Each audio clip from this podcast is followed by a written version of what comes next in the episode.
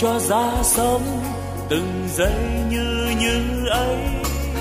Sống luôn nồng thắm, lòng yêu thương nhân thế. Sống tôi vui sống nguồn tâm luôn sáng trong. Sống an lành quá, lòng bao dung khắp nơi.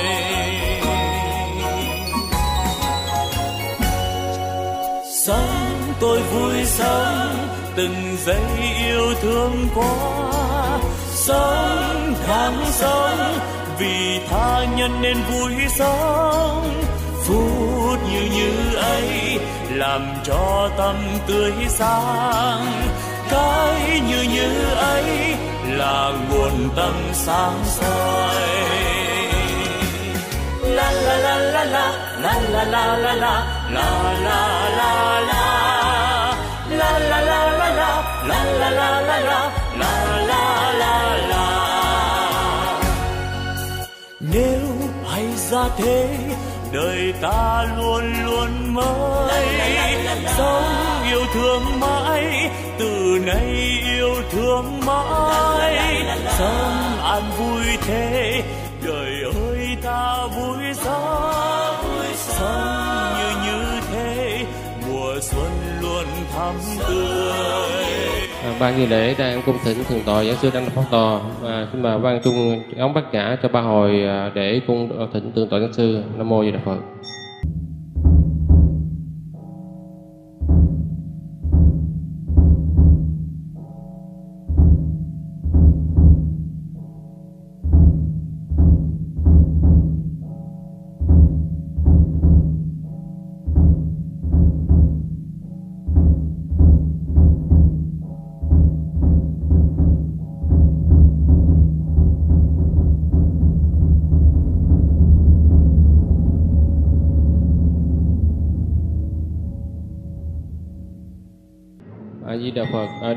Bắt đầu buổi thuyết giảng hôm nay, ban tổ chức chúng con cung thỉnh thượng tọa giáo sư, à, kính thỉnh chư tăng tôn đức tăng ni và Phật tử à, niệm Phật cầu gia bị.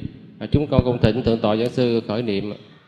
Nam mô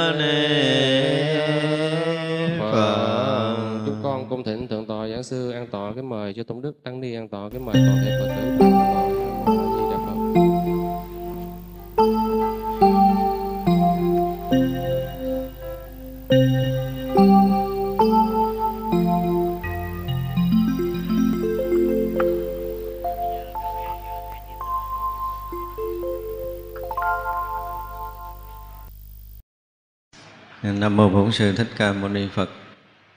Kính thưa toàn thể hội chúng. Hôm nay là ngày 14 tháng 3 năm Mậu Tuất. Chúng ta lại tiếp tục có duyên tại à, đạo tràng à, chùa Xá Lợi để à, chúng ta học bản kinh Trung Bộ.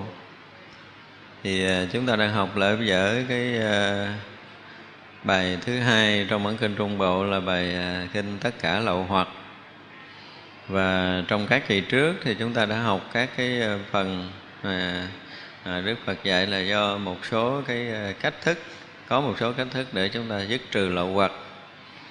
Thì kỳ vừa rồi chúng ta đã học xong cái phần do kham nhẫn để đoạn trừ các lậu hoặc. Hôm nay chúng ta sẽ học tiếp với cái phần kế là các lậu hoặc phải do sự tránh né để đoạn trừ. À, chúng tôi sẽ đọc cái phần à, chánh văn trước và này các tỷ kheo, thế nào là các lậu hoặc phải do tránh né được đoạn trừ? Này các tỷ kheo, ở đây tỷ kheo như lý, giác sát, tránh né vô dữ, tránh né ngựa dữ, tránh né bò dữ, tránh né chó dữ, rắn, khúc cây, gai gốc hố sâu, vực núi, ao nước nhớp, vũng nước có những chỗ ngồi không xứng đáng ngồi, những trú xứ không nên lai vãng, những bạn bè ác độc mà nếu giao du thì bị các vị đồng phạm hạnh có trí nghi ngờ, khinh lường. Vị ấy như lý giác sát, tránh né chỗ ngồi không xứng đáng ấy. Trú xứ không nên lai vãng ấy và các bạn độc ác ấy. Này các tỷ kheo nếu vị ấy không tránh né như vậy các lậu hoặc tàn hại và nhiệt não ấy sẽ có thể khởi lên. Nếu vị ấy tránh né như vậy các lậu hoặc tàn hại và diệt não không còn có nữa. Này các tỷ kheo các pháp ấy được gọi là các lậu hoặc phải do tránh né được đoạn trừ. Ở đây nói chuyện mà tránh vô giữ um, và các bò giữ ngựa giữ trong thời này chúng ta nghe nó có cái gì nó khác khác kỳ kỳ thấy chưa? Nhưng mà chúng ta nhớ là cái thời xưa là chư tăng thường á, lưu trú ở các khu rừng vắng. Mà những khu rừng ngày xưa là những khu rừng còn nguyên những loại thú dữ voi dữ vẫn còn nguyên đó. Rồi ngựa dữ bò dữ rồi nghĩa là còn nguyên. Như vậy trên đường đi, hành đạo cũng như là trên đường đi khất thực, thì à, cũng có rất là nhiều vị tăng đã gặp phải những voi dữ hoặc ngựa dữ hoặc thú dữ này, làm ảnh hưởng đến cái việc tu tập có khi bị thương, có khi bị chết. Cho nên chính điều này mà đức phật dặn dò chư tăng trên đường đi. Nếu mà gặp voi dữ, gặp ngựa dữ, gặp bò dữ, gặp chó dữ là phải tránh né. Và trong rừng thì thường là rắn dữ cũng có nữa. Thật ra đây là những cái mà sinh hoạt nó không có có an toàn cho chư tăng ngày xưa bây giờ thì có chùa chiền thì voi giữ, ngựa giữ, bò giữ, nửa đêm mình ngủ nó cũng không có vào được. Rắn giữ nó cũng không có tới, chó giữ cũng không tới được như ngày xưa. Các vị có khi nửa đêm ngồi ở một gốc cây voi giữ nó có thể là nó hút mất mạng. Chó thú dữ ờ, nó cũng có thể cắn chết, rắn dữ cũng có thể cắn chết. Tức là sinh mạng của các vị ngày xưa nó không được bảo toàn. Vì ờ, chỉ có một vài tinh xá, sau thời đức phật là có tinh xá kỳ viên trong những mùa hạ, chư tăng mới tụ về. Tinh xá trúc lâm. Còn lại thì đa phần là các vị sinh hoạt ở ngoài. Không có một trú xứ nhất định. Và ngày trước mình nói rồi có những cái chư tăng mà đức phật nói là không cho ngủ một gốc cây quá hai đêm. Thì đây là những cái điều mà khó khăn trong cái sinh hoạt tu tập vì ờ, có khi ở một cái ờ, ở mùa nắng này thì đỡ đi gặp một gốc cây nào đó mà ít mũi mồng, ít côn trùng. Quý thầy một đêm tọa thiền ở đó rất là an ổn. Và nếu đêm sau còn tác ý ở lại đó thì coi như là phạm, phải ra đi nơi đó có thể là một vị khác hoặc là bỏ hoang, chứ không có được lưu trú lại lần thứ hai. Vì cái chỗ ở thôi mà muốn ngủ lại lần thứ hai là xem như đã bị phạm đức phật là không cho phép. Để thấy rằng chư tăng luôn luôn là sống một đời sống không có nhà, không có nhà. Khi xuất gia là sống đời sống vô gia cư thật sự. Như vậy là cái việc mà để tránh bò dữ này là cái việc cần phải lưu ý chứ thường chư tăng cũng không để ý gì khi đã xuất gia rồi á. Thời này nó khác với cái thời xưa xa lắm về cái tinh thần của những người xuất gia. Những người mà đã đến với sức đức phật xuất gia rồi á, là gần như họ xóa sạch tất cả những cái gì ở cuộc sống, những cái tính toán hơn thiệt. Gần như họ xóa sạch. Họ sống một cái đời sống của một người gần như là được sanh ra mới trong cuộc đời này. Những cái mà sẽ mang tới đáng lý cái này là không cần phải dặn dò, đúng không? Nhưng mà đức phật phải dạy. Nghĩa là lúc đó chư tăng chắc rất là vô tư, giống như một trẻ nít đi đường con phải tránh cái này nhân con, đi đường con phải đừng có gần cái kia nhân con. Thì rõ ràng là chư tăng ngày xưa sống một đời sống rất là vô tư. Không có để tâm tới cái việc chung quanh. Khi mà đã đến với đức phật, nhận được cái lời pháp của đức phật rồi, là sống chết trong lời pháp đức phật không có buông ra. Những chuyện chung quanh không thèm để ý và chỉ có biết sống đúng hay là không trong lời pháp của đức phật mà thôi. Và hành cho được. Để đến chứng những cái đạo quả như đức phật đã chỉ dạy, chứ ngoài ra là chư tăng không biết chuyện khác xung quanh, không để ý. Tới giờ thì đi khất thực. Khất thực xong, thọ thực xong rồi là coi như xong một ngày về việc ăn là không còn để ý nữa. Chỉ thọ một bữa trưa như vậy thôi không có để thức ăn qua đêm, không có vụ mà hâm rồi để tủ lạnh như bây giờ. Không có chuyện đó. Chứ tăng chỉ đi khất thực mà vừa đủ để mình ăn. Khất thực mà lỡ dư là về, đó là tìm một cái vị tỳ kheo nào đó chia sẻ, hoặc là chia sẻ cho những cái vị không được đi khất thực do bệnh gì đó thôi. Là đồ ăn gần như không có nghĩ tới trong đầu. Rồi hôm nay tăng đoàn đi đường nào, thì cùng gia nhập tăng đoàn đi đường đó, chứ không có được tính toán là đi đường này là thí chủ xịn hơn đường kia. Không có chuyện này trong đầu của chư tăng. Ra cái việc ăn, việc mặc, việc ở của chư tăng là gần như các vị không có để tâm. Và luôn sống đúng như pháp mà đức phật dạy thôi. Ngoài ra là các vị không biết cái gì. Đó, cho nên chúng ta thấy những cái điều mà đức phật chỉ dạy ở đây á, thì chúng ta thấy rõ ràng là giống như ông cha dặn con mình ra đường á. Thấy chưa? Rõ ràng là như vậy là chư tăng rất là vô tư. Chúng ta thấy như vậy đó là lý do tại sao ngày xưa rất là nhiều vị tăng tu chứng thánh quả. Còn bây giờ mình muốn đi đâu là bắt đầu mình tính, khỏi cần sư phụ tính nữa không? Có nhiều khi là sư phụ không tính bằng mình. Ra chúng ta tính toán cái đầu, cái tâm thức chúng ta hoạt động nhiều. Đó là lý do mà chúng ta khó được chứng thánh quả, giống như các chư tăng ngày, thời đức phật. Thì các vị ngày xưa phải dùng cái từ là rất là thật, rất là thật thà rất là đơn giản, rất là hồn nhiên, rất là vô tư. Khi đã bắt đầu xuống mái tóc rồi là giống như con người đã chết hẳn, được đức phật sinh ra để sống lại trong cõi phàm trần này. Thì các vị chỉ biết sống như pháp thôi, chứ ngoài ra các vị không có chuyện thứ hai để làm. Đó là những cái điều để chúng ta thấy rất là nương những lời dạy này, thì chúng ta sẽ tưởng tượng cái tăng đoàn ngày xưa rất là đẹp.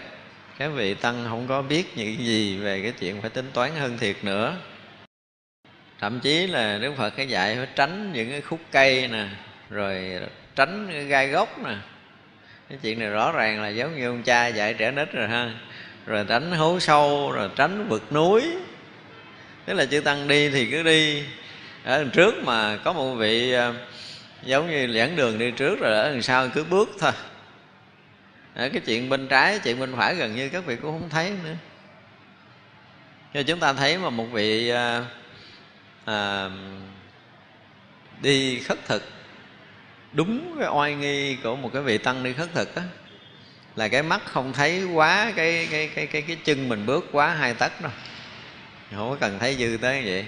Tức là cái chân bước tới đâu là thấy vừa đúng tới đó và chân chuẩn bị bước là thấy vừa đúng tới đó còn bên trái bên phải gần như hoàn toàn không biết cho nên đức phật sợ mà đi cái kiểu đó mà tới cái vực sâu, có khi nó trợt, nó rớt xuống. Đức phật cũng dạy là phải tránh mấy cái hố sâu, tránh mấy cái vực sâu này nọ này kia là chúng ta phải thấy rất rõ ràng là chư tăng ngày xưa gần như tâm không cần biết những cái gì xung quanh ngoài cái việc hành pháp, giữ đúng cái oai nghi khi mà đi lên đường. Đó là cái điều mà chúng ta phải thấy rõ ràng là các vị luôn luôn sống như pháp chứ gần như không có rời nhưng mà cái người xuất gia bây giờ thì uh, sống xa pháp đức phật quá đúng không? Đi mà ngoài đường à, đi ra là bắt đầu phải nhìn qua nhìn lại coi cảnh nào đẹp. Đẹp móc điện thoại ra móc máy ra chụp hình quay phim đúng không? Chứ chư tăng ngày xưa không có chuyện này. Đi ờ, đi xuống một đoạn đường dài mấy tiếng đồng hồ về ừ, các vị chưa bao giờ ngồi bàn lại là cha bữa nay đi đường thấy cảnh này đẹp quá huynh không có chuyện này nhưng mà ở đây thử tăng ni ra đường, bữa về vàng sao? Ba ngày sau chưa hết rồi tôi đi ra, tôi thấy cái này đặc biệt lắm kể cho huynh nghe đúng không? Rồi thấy cái chuyện kia hay lắm, kể huynh nghe, tức là trên đường đi là mình đã quay phim quá nhiều, không cần quay phim bằng máy mà mắt mình quay gần như không sót cảnh nào ngoài đường. Về đó mà ngồi lại mà cái nhớ để mà kể. Còn chư tăng ngày xưa không có chuyện này cho nên đức phật dặn rất là tỉ mỉ đi ra trên đường đi và gần gần bên cái vực, gần gần bên hố sâu là phải đi cho kỹ lưỡng, tránh né, đừng có chừng bị rớt xuống vực. Tại vì những cái đường rừng ngày xưa nó không phải là dọn trống như bây giờ. Có khi là chúng ta phải chung qua bụi rậm, có khi là phải vẹt cây, vẹt cỏ để đi. Những cái lối mòn rất là nhỏ chứ không quá lớn. Là thường là chư tăng hay băng những cái đoạn rừng rừng rất là dày. Thì như vậy là trên đường ờ, phải nói là rừng thiên nước độc, những cái cái cái tai họa có thể xảy ra bất kể giờ phút nào. Muốn bảo toàn tánh mạng thì phải nghe lời đức phật, phải đi như thế nào, đứng như thế nào, sinh hoạt như thế nào với cái kinh nghiệm ở rừng, với cái trí tuệ giác ngộ của đức phật. Thấy con đường đi nó sẽ có xảy ra những cái chuyện thì chư tăng cũng có thể xa hầm, sụp hố, bị rớt xuống những cái bờ vực, những vực núi bên đây là cái núi bên đây là cái bờ vực rất là sâu rớt xuống một cái là không có thể nào leo lên được mà có thể là mất mạng luôn. Thật ra Đức Phật dạy rất là kỹ. Tránh những cái ao nước nhốt Tức là có những cái ao nước nó dơ Mà nếu như á, đi ngang mà ướt y một cái là nó sẽ bị gì? Bị dơ bị bẩn bị ngứa. Thậm chí là là có một số những cái độc trùng ở trong đó có xanh ghẻ ngứa vân vân. Cho nên đức phật cũng dạy phải tránh những cái vũng nước. Có những cái đoạn đường đi dài hàng à, chục km mà phải đi bộ. Và nếu là trưa nắng thì quý vị, có dịp nào mà chúng ta đi Ấn Độ ở cái mùa hè, chúng tôi biết là nóng lên tới gần 40 độ, có khi hơn 40 độ. Rất là khát nước. Và như vậy thì những cái mà vũng nước dọc bên đường trở thành nước uống của chúng tăng cho nên đức phật dạy là tránh những cái nước nhốt, tức là nước dơ quá thì tránh qua. Không, một là không dẫm xuống, hai là không được uống. Chúng ta mới thấy cái cái cái vất vả ngày xưa không phải đi đây là cái mang bình thủy nước đi theo là quá sang rồi.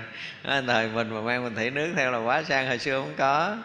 Tức là chư tăng muốn uống nước phải dùng cái tay để bụng rồi phải dùng lọc qua cái cái cái đải lọc nước uống trực tiếp ngay cái cái cái cái hố nước dọc bên đường như vậy thỉnh thoảng mới gặp được những cái dòng suối nước trong. Đó là cái điều giống như là trúng số rồi. Chứ còn ờ, ở trong rừng sâu, khó có thể gặp được những cái vũng nước sạch. Như vậy là chư tăng trên đường á, là phải uống nước ở dọc bên đường. Thật ra ở đây Đức Phật dạy là nước dơ quá đừng có uống Uống coi chừng bị đau bụng. Uống uống tốt cho sức khỏe. Thì vậy là rõ ràng là Những cái này là những cái cần tránh né Của du tăng ngày xưa. Tức là chư tăng luôn luôn đi du hành, Chứ không có dừng lại một cái điểm nào. Thì phải gặp những cái trường hợp này, Nó ảnh hưởng tới cái việc tu hành, Cho nên Đức Phật dạy rất là kỹ Là phải tránh né những cái điều như thế. Đồng thời tránh né những cái chỗ ngồi không xứng đáng ngồi. Chỗ ngồi không xứng đáng ngồi là chỗ nào? Thật ra thì hồi xưa không có cái chuyện mà phải giao du ở phố thị, không có ngồi những cái chỗ tụm năm tụm ba để nói chuyện. Những cái chỗ không xứng đáng ngồi, có thể ngồi nó bị ảnh hưởng tới ờ, ví dụ như cái chỗ mà ngồi có thể bị ờ, thú, bị côn trùng, cắn, vân vân. Đó được gọi là những cái chỗ ngồi không đáng để ngồi. Cho nên mà chuẩn bị mà trải cái tọa cụ mà chư tăng chỉ mai một mảnh vải thành cái tọa cụ để trải ngồi qua đêm hoặc là nghỉ để thọ trai. Cho nên là trong cái cái cái hành trang của các vị á là đi như vậy nhưng mà tới hồi đứng lại muốn ngồi tới giờ thọ trai hay là tới giờ nghỉ ngơi đó cần phải ngồi. Thì như vậy là mỗi người móc trong cái ờ, đải của mình ra cái tòa cụ để trải ngồi. Thì phải lựa cái chỗ nào mà chúng ta ngồi không bị ướt nè không bị côn trùng bị rắn rít bị uh, thú độc nó cắn nó chích mình thì đó gọi là cái chỗ ngồi không đáng để ngồi. Rồi ờ, những trú xứ không nên vãng lai. Thì ờ, thường đó là du tăng, hồi xưa đa phần là các vị tăng đều là du tăng chứ không ở là một nơi. Thì có khi đi qua những cái làng mạc, những nơi đó họ không có biết phật pháp thì như vậy nếu lân cận gần gũi thì họ sẽ đưa vào tâm các vị những cái điều không hay, những cái lời lẽ hoặc là những hành động, những cái sự cư xử nào đó không phù hợp với cái việc tu tập à, sanh phiền não, sanh bất an. Cho nên đức phật dạy là không nên vãng lai những cái trú xứ mà nó không có đạo lý. Dạy rất là kỹ. Nhưng chúng ta bây giờ ví dụ như những người xuất gia bây giờ đi, thì cái tứ xứ mà không nên giảng lai là ở chỗ nào? Chỗ đông người, những chỗ vui chơi, giải trí, những cái nơi ca hát, và thậm chí gia đình của chúng ta. Nếu một người xuất gia ở trong chùa rất là yên, đi về thăm gia đình vô cái động nửa tháng chưa tỉnh, này là một cái sự thật. Thì khi về nhà thì là cái tình cũ nghĩa xưa nó sống dậy rồi cái lòng mà à, ờ, thương quý cha mẹ thì đó là cái điều tốt. Nhưng mà thật sự cái thương của mình nó trở thành cái ái nhiễm. Rồi phải lo toan phải tính toán cái chuyện gia đình bàn bạc cái chuyện làm ăn rồi đó là buồn thương với những cái chuyện thịnh suy của gia đình vân vân. Thì đó là những cái trú xứ mà làm cho cái ờ, cái gì? Cái nhiệt não phát sanh làm cho phiền não phát sanh làm ảnh hưởng tới công phu tu tập cho nên đức phật dạy chúng ta phải tránh né. Như vậy là cái chỗ mà thường trú của tăng là ở nơi thanh tịnh ở tinh xá ở chùa chiền ở tòng lâm chứ không phải là trú xứ khác. Rời cái trú xứ tòng lâm rời chùa chiền rời tinh xá thì không phải là trú xứ để cho chư tăng vãng lai. Và trong luật đó còn nói là à, nếu mà lỡ đường đi chúng ta trên đường đi mà gặp uh, hai bên binh đánh nhau, thì chúng ta tạm dừng chân ở một cái trại nào đó xong rồi là chúng ta phải rời đó chứ không được ở lâu, không được xem binh trận, nghe binh trận, bàn chuyện binh trận, không được xem nghe múa hát vân vân. Khi mà chúng ta học luật kỹ, chúng ta sẽ thấy được những cái điều như thế này. Thật ra nếu mà một cái vị đi ra đường mà tâm chúng ta để để dướng mắt một chuyện này, việc nọ ở ngoài đường đi về thì cái thời gian công phu thiền định của chúng ta nó bị rối loạn thì điều này đức phật khuyên chúng ta là nên tránh né thì ra là có những cái trú xứ, có những cái nơi chốn mà chúng ta vãng lai làm tâm chúng ta động xa rời chánh pháp và Đức Phật khuyên chúng ta không nên gần. Những bạn bè ác độc, những bạn bè ác thì rõ ràng là nên tránh né. Những người ác là những người như thế nào? Những người có những suy nghĩ, những hành động và những cái lời nói hãm hại người khác vì cái quyền lợi riêng tư bất chấp mọi thủ đoạn để có thể đem lại quyền lợi cho mình thì đó là những cái bạn bè ác. Thì nếu như một người tu sĩ mà chơi với một người trộm cướp thì rõ ràng là không nên rồi. Những người mà lường gạt những người mà xấu ở xã hội thì người tu sĩ mà giao du thì sẽ bị bị người trí dèm pha khinh thường bạn bè trong bạn đạo, chúng ta sẽ nghi ngờ mình là cộng tác, mình bị dính nhiễm cái việc thế tục. Sống trong tăng đoàn á, có những cái tăng đoàn rất là thanh tịnh. Cho nên một chút cái hành động nhỏ của mình thôi là bị huynh đệ nghi ngờ. Mà đã bị huynh đệ nghi ngờ thì bị cái gì? Mất cái phước lành của mình. Người ta nhìn mình nó có một cái gì đó, nó nó nó không thanh tịnh nhìn mình có một cái gì đó nó nó không có đàng hoàng. Nhìn mình cái gì đó, cái giới hạnh không có trang nghiêm, thì sống trong chúng khó chịu lắm. Chúng ta mà sống trong chúng mà bị nghi ngờ, kiểu đó là khó sống lắm. Cho nên là với một cái người tu sĩ từ bên ngoài, những cái hành động, những cái giao du, những cái quan hệ xã hội, chúng ta phải thực sự trong sáng. Và bên trong tâm của mình cũng phải giữ được sự trong sáng tu tập. Như thế thì từ các bậc thiện tri thức cũng như các vị phạm hạnh và các bạn đồng tu kính mến mình. Không có nghi ngờ khi mà nhìn, khi mà người ta nói tới mình là người ta rất là tin tưởng cái sự trong sáng cái việc tu tập của mình, chứ người ta không có cái gì nghi ngờ hết. Cho nên ai ở trong chúng mà đã bị nghi cái gì rồi thì cuộc sống mình ở trong chúng gần như là bị ờ, nhiều cái việc khó khăn trong sinh hoạt và ngay cả công phu của mình nó cũng bị trì độn, không có tiến bộ. Rồi nhất là các vị lãnh đạo, các vị thiện tri thức, họ cũng nhìn mình với cặp mắt là ngờ ngợ, họ không có nhìn mình là một người trong sáng, trong sạch. Không có nhìn mình là một người phạm hạnh, họ nhìn mình là một cái người hư đốn là kể như đời mình tàn ở trong tăng chúng không bền. Người nào mà bị nghi ngờ đó ở trong tăng chúng không có bền. Đó là điều mà cái người tu phải gần như phải dè dặt trong mọi cái quan hệ trong đời sống. Thì trong đời này, đối với chúng ta thì những cái điều mà đức phật dạy á, ít khi chúng ta gặp. Chỉ có một cái là trong cái giao du bạn bè của mình hoặc là cái quan hệ xã hội của chúng ta bây giờ, thì chúng ta phải khéo để mà quan hệ gần gũi. Trong cái quan hệ nếu như chúng ta thấy người nào mà chỉ cần chúng ta giao tiếp nói một vài câu thôi, người đó không có nói chuyện liên quan tới công phu tu tập, thì chúng ta không có nên tiếp tục nữa. Đối với những người đang tu, chúng ta không có dư lời để bàn tán thêm câu thứ hai, câu thứ ba, những cái chuyện quan hệ xã hội, những cái chuyện thịnh suy của quốc gia, dân tộc, đất nước những chuyện không phải chuyện của mình.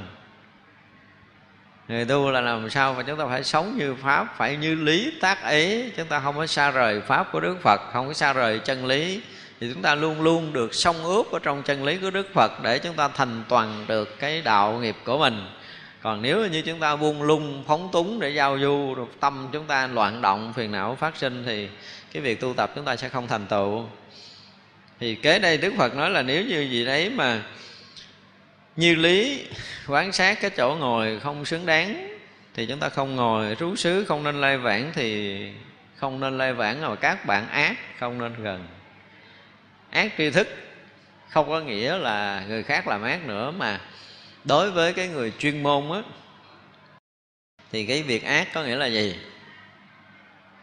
Việc ác nghĩa là gì? Là làm ngưng trệ công phu tu tập của chúng ta, điều đó cũng được xem là việc ác. Thì như vậy, nếu như huynh đệ chúng ta đang tu, chúng ta lại kể cho huynh đệ chúng ta nghe một câu chuyện và huynh đệ chúng ta động tâm, thì mình trở thành gì? Trở thành bạn ác tại vì làm cho cái công phu tu tập của huynh đệ chúng ta bị đình đốn, bị ngưng trệ. Và nếu như chúng ta tiếp cái duyên nào mà nó làm ảnh hưởng tới công phu chúng ta đang tu thì cái duyên đó được xem như là duyên ác với mình. Chúng ta phải thấy như vậy.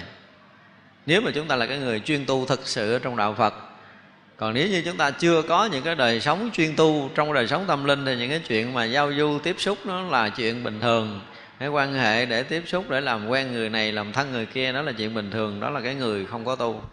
Nếu mà chúng ta không có tu thì cái việc đó không cần đặt ra. Còn nếu chúng ta thật tu thì không có rời pháp và không có những cái giao du, những cái quan hệ để làm tâm chúng ta bị động. Những cái quan hệ ngoại giao nào mà tâm động thì những quan hệ ngoại giao đó với chuyên môn được xem như là chuyện ác, tức là ngưng trệ, ảnh hưởng công phu tu của chúng ta này các tỷ kheo, nếu vị ấy sống tránh né được như vậy, thì một là các lậu hoặc các tàn hại, nhiệt não không khởi lên. Cho nên đây là cái phẩm để dứt trừ các lậu hoặc. Lậu hoặc là ba cái lộ mà trước giờ chúng ta nói là gì? Dục lậu, hữu lậu và vô minh lậu. Thì như vậy là trong giao tiếp, trong sinh hoạt của đời sống của một người tu, nếu thật sự là một người chuyên tu đi vào con đường Phật pháp để chúng ta tu tập đạt ngộ giải thoát, thì làm sao ba cái lộ này không được sinh khởi nơi tâm nữa? Mà có sinh khởi là chúng ta phải đoạn trừ. Thì đó là mới là cái người thực tu. Còn nếu như chúng ta để cái cái dục lậu sinh khởi, cái vô minh lậu sinh khởi, cái hữu lậu sinh khởi, thì rõ ràng chúng ta không phải là con người đi theo con đường tu tập giác ngộ của đức phật. Thì nếu như các vị mà tránh né được, thì dục lậu hữu lậu và vô minh lậu được đoạn dứt đó là cách mà đức phật dạy chúng ta phải tránh né. Để đừng có bị sinh khởi các lậu hoặc nữa, thì đó là cái hướng mà cho mỗi người đi theo con đường giác ngộ đức phật phải tu tập. Các lậu hoặc phải do trừ diệt được đoạn trừ. Này các tỷ kheo, thế nào là các lậu hoặc phải do trừ diệt được đoạn trừ? Này các tỷ kheo tỷ kheo như lý, giác sát không có chấp nhận dục niệm đã khởi lên từ bỏ. Trừ diệt diệt tận không cho nó tồn tại. Không có chấp nhận sân niệm khởi lên. Từ bỏ, trừ diệt diệt tận không cho nó tồn tại. Không có chấp nhận hại niệm khởi lên. Từ bỏ, trừ diệt diệt tận không cho nó tồn tại. Không chấp nhận các ác bất thiện pháp luôn khởi lên từ bỏ, trừ diệt diệt tận không cho nó tồn tại.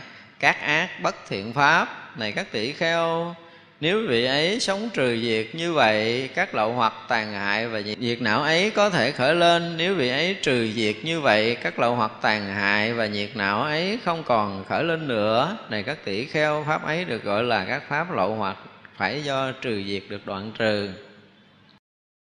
chúng ta thấy là đức phật dạy chúng ta phải đoạn trừ những cái nơi tâm của mình. Hồi nãy là những cái tránh né bên ngoài, bây giờ những cái bắt đầu khởi nơi tâm của chúng ta là những cái dục niệm. Những cái ham muốn, những cái ý niệm ham muốn gọi là dục niệm. Thì như vậy là nếu như một người tu như mình bây giờ mà chúng ta khởi lên cái thích này, khởi lên cái muốn nọ, thì như vậy là gì? Nếu như một người thật tu, khởi lên cái ham muốn là chúng ta phải biết cách để đoạn trừ. Ở đây đức phật dạy là từ bỏ nó cái đã, và trừ diệt nó các bạn, và diệt tận. Chúng ta nghe ba cái từ, một là từ bỏ cái dục niệm, tức là những ý niệm khởi lên cái ham muốn phải đoạn trừ. Thì những cái ham muốn này nhiều, ham ăn cũng là dục niệm ăn ham mặc đẹp cũng là dục niệm. Ham được ngồi một cái chỗ yên ổn nó cũng là dục niệm. Thành ra là trong cái cuộc sống bình thường mà chúng ta khởi cái ham muốn để được cái này, được cái kia cho cá nhân mình, thì đó được xem gọi là dục niệm. Chứ không phải cái ham dục của nam nữ không không phải như vậy. Tất cả những cái ham muốn xảy ra trong đời sống của chúng ta được xem là dục niệm vì vậy là đầu tiên đức phật dạy là chúng ta phải từ bỏ những dục niệm này. Phải trừ diệt dục niệm này, phải diệt tận dục niệm này. Chúng ta nghe nói tới cái chuyện tận cùng, không được khởi lên. Ở đây chúng ta nhớ lại một cái à, nhớ lại một cái chuyện gì? Chuyện của à, của tề thiên. Chúng ta thấy trên đường đi của thầy trò đường tam tạng. Mỗi khi mà tề thiên gặp một cái loại ma hiện ra gặp một cái loại nào đó cản trở trên đường đi thì à, ngoài cái việc giết nó rồi còn gì nữa? Đập cho nát xác còn gì nữa? Đốt động nó luôn. Thì có những người thắc mắc nó mỗi chuyện trời thiên là mỗi chuyện phật giáo. Mà tàn ác đến cái độ mà giết người ta, còn đốt nhà người ta nữa, thì đó không phải là thiện tâm. Hành động nó không có phù hợp với phật đạo. Đúng không? Nhiều người bình luận như vậy. Và chúng tôi nhớ là cách đây cũng 10 năm tôi gặp một người đặt chúng tôi cái câu hỏi đó thì tôi cười tôi nói nếu mà chú hiểu chuyện trời thiên là gì thì chắc chú không thắc mắc như vậy. Lý do là chúng ta không hiểu chuyện trời thiên không hiểu trời thiên là ai. Không hiểu thầy trò đường tâm tạng là gì. Tề thiên là sao à, lần mà lật ngũ hành sơn thì được tên là gì? Tức là hồi đầu gặp tam tạng được mang tên là là tôn ngộ không? Đúng không? Sau khi lật ngũ hành sơn được, cái tên là gì? Là tôn hành giả. Đối với đạo phật, nếu mà nói một người hành giả là người như thế nào? Nhất là đạo thiền, chúng ta hay nghe cái câu là gì? Là phùng phật, sát phật, phùng ma, sát ma. Gặp phật, giết phật, gặp ma, giết ma. Chúng ta thấy những cái từ ngữ này ở trong đạo phật có. Chúng ta thể hiện sự ác tâm của mình, đúng không? Không phải. Ví dụ, bây giờ cái dục niệm khởi lên nè. Bây giờ chúng ta thích ăn cái món đó quá. Cái chúng ta gạt ngang rồi thôi, chứ chúng ta không cần để ý tới. Vậy là xong rồi, mình không ăn, không thèm nữa là thôi. Là xong rồi. Nhưng mà xong không? Mai nó lại thèm nữa. Ngày kia nó thèm nữa. Như vậy là cái dục niệm vẫn còn tồn tại nơi tâm, chúng ta chưa có dứt mất thì như vậy ở đây đức phật dạy là khởi lên là từ bỏ nó, từ bỏ một cách đơn giản như vậy đã, nó hết rồi thì đức phật không dạy câu thứ hai là trừ diệt nó. Và đức phật không dạy câu thứ ba là diệt tận nó. Bây giờ trở lại với cái chuyện của tề thiên. Tức là một người hành giả, tức là một người đang dụng công tu tập. Thì những cái cảnh giới trên đường đi của thầy trò đường tâm tạng là một trong 81 cái vọng niệm sinh khởi. Thế như vậy là mỗi vọng niệm là thể hiện một cái hình thức tâm dính mắc tham đắm trong cõi này. Thì như vậy nó khởi lên thì ngoài cái việc mà giết nó rồi, Thì còn phải đập nó nát xác, Còn phải đốt động nó, Để cái chủng tử vọng nghiệp đó không còn sinh khởi trở lại nơi tâm nữa. Có nghĩa là gì? Muốn nói tới cái trí tuệ thực sự của một cái người hành giả tu theo đạo Phật là khi mà giải quyết một vấn đề là giải quyết triệt để không còn sinh khởi. Ví dụ như bây giờ chúng ta nói mấy cái người mà hút thuốc thôi, chúng ta nói là hút thuốc thôi.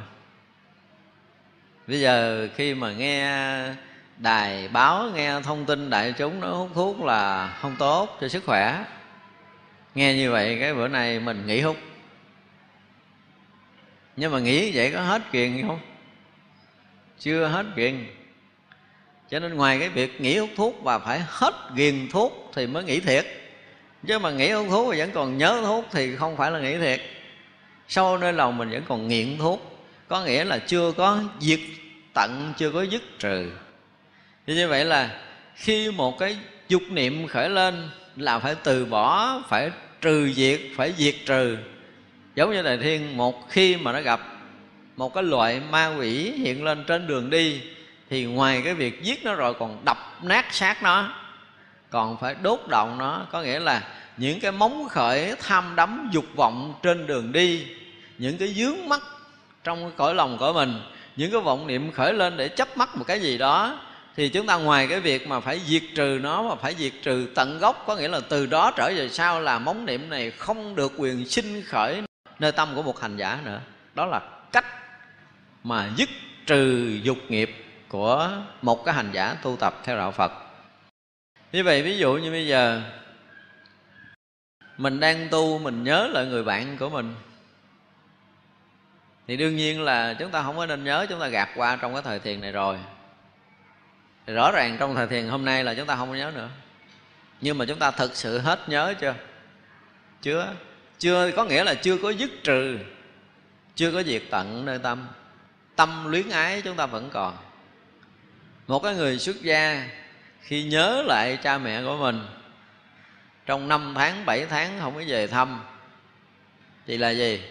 Tâm luyến ái bắt đầu nó khởi lên. Đúng không?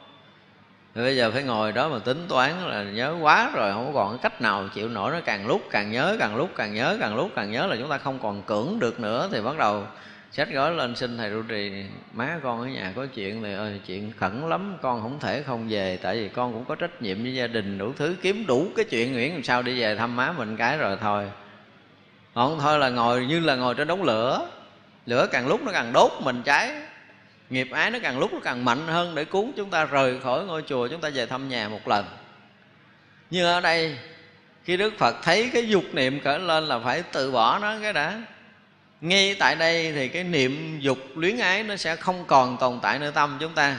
Nhưng rồi chúng ta phải nhìn sâu nơi tâm của mình để coi nó còn hay không. Nếu mà nghĩ lại gia đình, chúng ta có một cái gợn lăng tăng chúng ta nghĩ tới một người bạn thân của mình, nghĩ tới cha mẹ của mình mà trong lòng nó có một cái gợn lăng tăng nhớ nhung gì đó, chúng ta có một cái sự động tâm gì đó, có nghĩa là cái dục nó đang hành hạ mình. Thì như vậy chúng ta phải tìm cách trừ khử tận diệt nó không được quyền khởi lên. Ví dụ như một người mà trước khi đi xuất gia, này đậm mà nha, tức là đã có người yêu rồi thế như vậy là trong những cái tháng ngày đầu tiên mà chúng ta ở trong chùa, mỗi lần nhớ tới một cái là cái tim chúng ta gần như nó có một cái gì đó nó loạn nhịp. Chúng ta không bao giờ yên được. Thì chúng ta phải thấy đây là cái dục nghiệp đang xảy ra với chính mình. Thì mình phải đầu tiên là theo nhẹ nhàng như đức phật là từ bỏ nó cái đã. Và lúc đó tim của mình nó sẽ ổn định lại. Những cái gợn lòng của mình nó không còn sinh khởi nhưng mà chúng ta phải đủ sức để lắng sâu hơn trong thiền định để chúng ta dứt trừ tất cả những cái dướng líu liên quan tới cái người mà mỗi lần mình nhớ tới là mỗi lần mình rung động. Cho tới một cái ngày nào đó, dù có đối diện với người đó mà thật sự mất đi hết tất cả cái sự rung động này thì mới gọi là trừ diệt, mới gọi là diệt tận. Đó là cách mà tề thiên là vừa giết mà đập nát xác rồi còn đốt nhà nó nữa. Một người hành giả theo đúng đạo phật phải làm như vậy sở dĩ chúng ta không làm được như vậy thì những cái bệnh nghiệp của chúng ta gần như nó còn hoài. Và với một người tu không có cái thái độ dứt khoát ở nơi tâm của mình, cứ để khởi lên thì cũng đè xuống như vậy.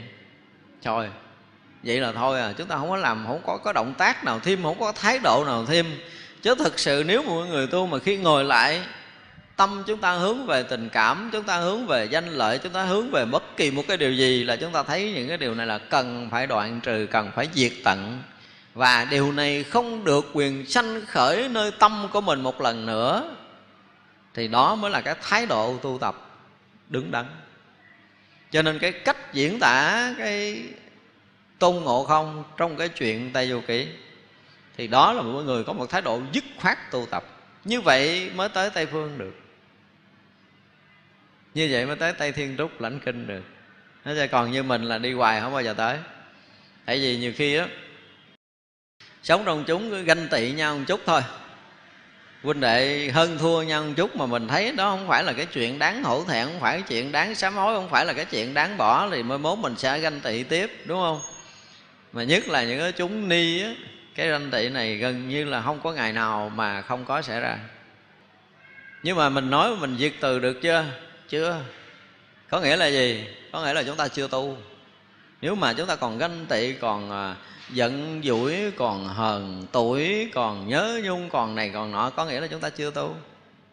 Nếu chúng ta thật sự tu và hành theo lời đức phật dạy là chúng ta từ bỏ tất cả những cái tâm xấu ác đó, rồi chúng ta diệt trừ, chúng ta đoạn tận đó, thì tâm chúng ta mới yên. Như vậy là qua mỗi một cái lần mà dục niệm xảy ra là mỗi một lần thể hiện rõ nét cái khả năng tu tập của chính mình. Bất kể cái dục niệm nào xảy ra nơi tâm, chúng ta phải có một thái độ dứt khoát và không bao giờ cho nó còn tồn tại nơi tâm mình bằng bất kỳ hình thức nào nữa. Thì đó gọi là từ bỏ, trừ diệt đó gọi là diệt tận, không cho nó tồn tại cái dục niệm đó nữa, thì được gọi là trừ diệt cái lậu hoặc còn nếu như mà chúng ta không có làm được việc này, lậu hoặc không bao giờ diệt trừ. Và chúng ta không bao giờ tiến bộ được trong công phu đâu. Thấy thì rất là thường. Nhưng nếu chúng ta có thực sự làm mới thể hiện được cái tâm lực tu hành của chúng ta.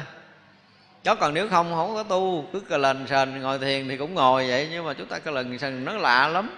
Nó khởi đầy nơi tâm của chúng ta rồi chúng ta cứ gạt qua gạt qua gạt qua gạt qua để cho tâm mình yên thôi. Thì như vậy cứ nghĩ là mình đã tu được rồi nhưng không phải đâu nếu có những cái dục lòng, có những cái ham muốn, có những người mà có đôi lúc mình phải nhắc đi nhắc lại hàng trăm lần, nhưng mà họ vẫn không bỏ được cái tật đó. Có nghĩa là gì? Nghĩa là dục niệm không được từ bỏ. Đừng có nói là trừ diệt, đừng có nói là diệt tận. Chúng ta nên để ý lại đi. Cứ lên bằng ăn là chúng ta muốn ăn cái món ngon.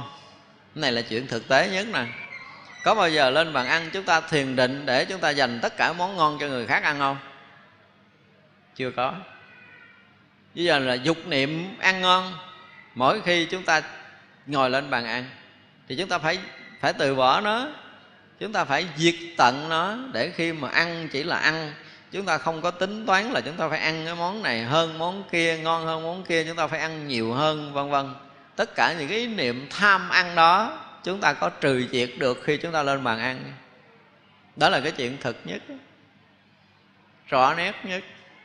Ví dụ như bây giờ mà cái bữa đó đại chúng được chia một số bánh thôi, đúng không? Và rất là nhiều loại bánh, trong đó là mình là người sành ăn, mình biết cái bánh nào ngon hơn bánh nào. Mình thò tay mình lấy cái bánh đó trước cái đó. Rồi mình xây lưng mình đi, ai ăn gì đó ăn. Đó là cái gì? Đó là dục niệm, đó là tham tâm của mình. Nhưng mà ít khi nào chúng ta thấy cái đó là cái lỗi. Cho nên đây là điều mà đức phật dạy rất là kỹ. Khi mà chúng ta có dục niệm là phải đoạn diệt, phải trừ diệt, phải diệt từ, diệt tận, không còn sinh khởi nơi tâm nữa. Người tu là gần như bất kỳ một cái sơ suất nào xảy ra là chúng ta phải đoạn diệt cho được. Và tâm chúng ta không còn việc sinh khởi đó lại một lần thứ hai nữa, thì đó mới thực sự là, gọi là công phu tu tập. Nói tới cái chuyện phu phu là chúng ta phải có một cái thái độ dứt khoát đó còn không đó là chúng ta sẽ tái đi tái lại hoài, bệnh cũ sinh hoài. Và nếu mà bệnh cũ còn phát sinh có nghĩa là chúng ta không còn, không có thái độ tu tập tốt. Ở đây đức phật dạy tiếp là không chấp nhận sân niệm khởi lên. Và nếu nó khởi lên thì chúng ta từ bỏ nó, chúng ta trừ diệt nó, chúng ta diệt trần nó. Nhưng mà chúng ta có trừ bỏ không? Chân không nói ngoài miệng nhưng mà cũng ngầm ngầm chọc tức một cái rồi là bữa sau nói chuyện, nghe nó không có ngọt ngào rồi. Thế cho thậm chí là nhìn mặt chúng ta còn không muốn nhìn mà sống chung trong chúng chúng ta nhiều người và dễ có thể mít lòng mà mít lòng rồi là nhiều ngày, nhiều tháng mình không bao giờ có thể từ bỏ được. Cứ mỗi lần nó ăn cơm nhìn mặt người đó, cái mình nuốt không có ngon mắc nghẹn à. Trước khi lên giường ngủ mà nhìn thấy người đó, cái mình ngủ không được, lăn qua trở lại không biết chuyện gì họ nằm ở đằng kia nhưng mà họ chọt vô hông mình ức ức hoài, không biết sao ngủ không được. Thì như vậy là đức phật dạy chúng ta không để cho cái sân tâm nó sinh khởi. Nếu có phải từ bỏ nó liền. Làm sao mà một người tu vừa sân với một huynh đệ mình mà đủ cái sức tỉnh giác là quay lại chắp tay sám hối và xin được tha thứ là tôi giờ lỡ tôi sân. Chúng ta có làm nổi điều này không? Mỗi lần chúng ta bực một cái gì đó chúng ta nghiêm túc đứng lại với chính mình, phải thấy đây là cái lỗi lầm mình do thiếu tu. Cho nên là cái việc của huynh đệ xảy ra như vậy, mình phải nổi cái sân của mình lên và xin thành tâm sám hối và hứa nguyện là từ đây thì sao không bao giờ còn nổi sân nữa. Đó, nếu mà chúng ta thực sự có công phu thì những cái điều này chúng ta phải làm được. Như vậy là mới gọi là chúng ta đoạn trừ, chúng ta diệt tận nó, chứ nếu không là chúng ta không phải là người đoạn từ, không phải là diệt trận cái nghiệp hoặc của mình, thì như vậy công phu tu hành rất là khó, có tiến bộ. Không chấp nhận cái hại niệm. Cái hại niệm là gì? Những cái niệm mà không phải là đợi tới hãm hại người khác, không phải là những cái niệm xấu để giết người khác, để ăn trộm, ăn cắp đâu, gọi là hại niệm, không phải như vậy. Những cái niệm sinh khởi ra nơi tâm làm động tâm mình thì những cái đó được xem là hại niệm. Thì những cái hại niệm kèm theo những cái ý niệm xấu, nghĩ xấu về người khác, đó cũng được gọi là hại niệm. Chúng ta nhìn một vấn đề méo mó thì đó cũng gọi là hại niệm. Chúng ta bị dính mắc với bất kỳ một cái điều gì thì đó cũng được gọi là hại niệm. Cho nên trong thấy trong cái nghe của mình hàng ngày mà mình nghe, mình bị dính mắc mình bị động tâm, mình thấy mình bị dính mắc bị động tâm, mình nhớ nhung điều này, mình nhớ nhung điều khác thì những cái điều đó được xem như là hại niệm của mình. Hại có nghĩa là gì? Nó làm cho tâm chúng ta bất an thì được xem như là cái niệm hại với một hành giả đang tu tập. Và ra mỗi người tu tập họ rất là kỹ lưỡng. Để họ thấy được những cái ý niệm sinh khởi Làm cho bất an, làm cho dao động, làm cho động tâm Thì đó là những ý niệm được gọi là hại niệm. Và chúng ta không nên tiếp tục. Chúng ta đầu tiên là từ bỏ Rồi lại còn dứt trừ Còn lại là diệt tận Không cho những ý niệm xấu ác xảy ra nơi tâm nữa. Có nghĩa là cái người tu lúc nào tâm cũng thanh bình yên ổn an lạc không có chuyện khác. Trong mọi cái thấy nghe hay biết của mình. Thì vậy là những cái hại niệm cũng không có xảy ra. Rồi những cái bất thiện pháp. Những cái pháp bất thiện, những cái hướng tâm mà nó không phù hợp với chánh pháp được gọi là bất thiện. Những cái chúng ta suy nghĩ nó xa rời với chánh pháp, làm cho tâm dao động bất an, pháp đó gọi là pháp bất thiện. Với mình đó là bất thiện pháp. Thích nói chuyện đùa, đó cũng được gọi là bất thiện pháp dù là cái chuyện làm vui huynh đệ mình thôi, nhưng mà nó cũng là chuyện bất thiện pháp. Nếu mà người tu kỹ là những cái chuyện này phải nói là phải giữ tâm chúng ta rất là thanh tịnh, và đó là cái người đang tu. Còn cái người không tu thì à, cứ nói, cứ cười, cứ sinh hoạt bình thường. Và họ thấy đó là cái chuyện bình thường, làm vui cho đại chúng, làm vui cho huynh đệ là chuyện bình thường. Nhưng không phải đối với cái nhìn chuyên môn thì đó là bất thiện pháp. Đó là những pháp hí luận nó làm dao động tâm mình và tâm huynh đệ, gọi là những cái pháp hí luận. Như vậy là những cái pháp bất thiện đó là không được tồn tại nơi tâm của chúng ta nữa. Đó mới là cái người mà thực sự tu tập. Nếu vị tỳ kheo không trừ diệt như vậy thì các lộ hoặc, các tàn hại và nhiệt não phát sinh. Còn một vị tỳ kheo mà diệt trận được như vậy, diệt trừ được như vậy thì các lậu vật không sinh khởi nữa. Các nhiệt não không phát sinh rồi cái phiền não không phát sinh, các lậu vật không phát sinh nữa đó, thì vậy là cái phần đó được gọi là diệt trừ, để dứt trừ các lậu hoặc. Tới cái phần kế này các tỳ kheo, thế nào các lậu hoặc phải do tu tập được đoạn trừ? Cái phần cuối cùng này là các lậu hoặc phải do tu được đoạn trừ. Cái thứ nhất là tu tập niệm giác chi. Niệm giác chi này là y viễn ly, y ly tham y đoạn diệt hướng đến từ bỏ như lý giác sáng để tu tập. Trong cái thất giác chi này, trong cái bài này thì đức phật cho cái niệm giác chi đứng đầu. Cái thất giác chi ai nhớ không ta? Thường chúng ta hồi học ờ, Phật học phổ thông thì cái gì đứng đầu? Trạch Pháp đứng trước. Trạch Pháp rồi mới tinh tấn. Rồi mới gì nữa mới ỷ. Rồi mới khinh an Mới tới niệm, mới tới định, mới tới xả. Cái niệm nó cận bên định. Nhưng ở đây là đức phật đưa cái niệm đứng lên hàng đầu trước cái trạch pháp. Thì đó là lý do gì? Chúng ta thấy niệm có nghĩa là gì? Niệm có nghĩa là nhớ nghĩ. Thì như vậy là một người mà sau khi nhận cái pháp của đức phật rồi thì người đó luôn luôn quán sát, luôn luôn nhớ nghĩ, luôn luôn tác ý như lý. Không bao giờ rời cái pháp của đức phật. Và cái pháp của đức phật là cái pháp luôn hướng tới cái điều gì? Thứ nhất là y viễn ly. Nhớ nghĩ tới tất cả những cái viễn ly xa rời, không còn dướng mắt tới cái chuyện trần tục của thế gian, không còn dướng mắt thân câm, tâm và ngoại cảnh nữa.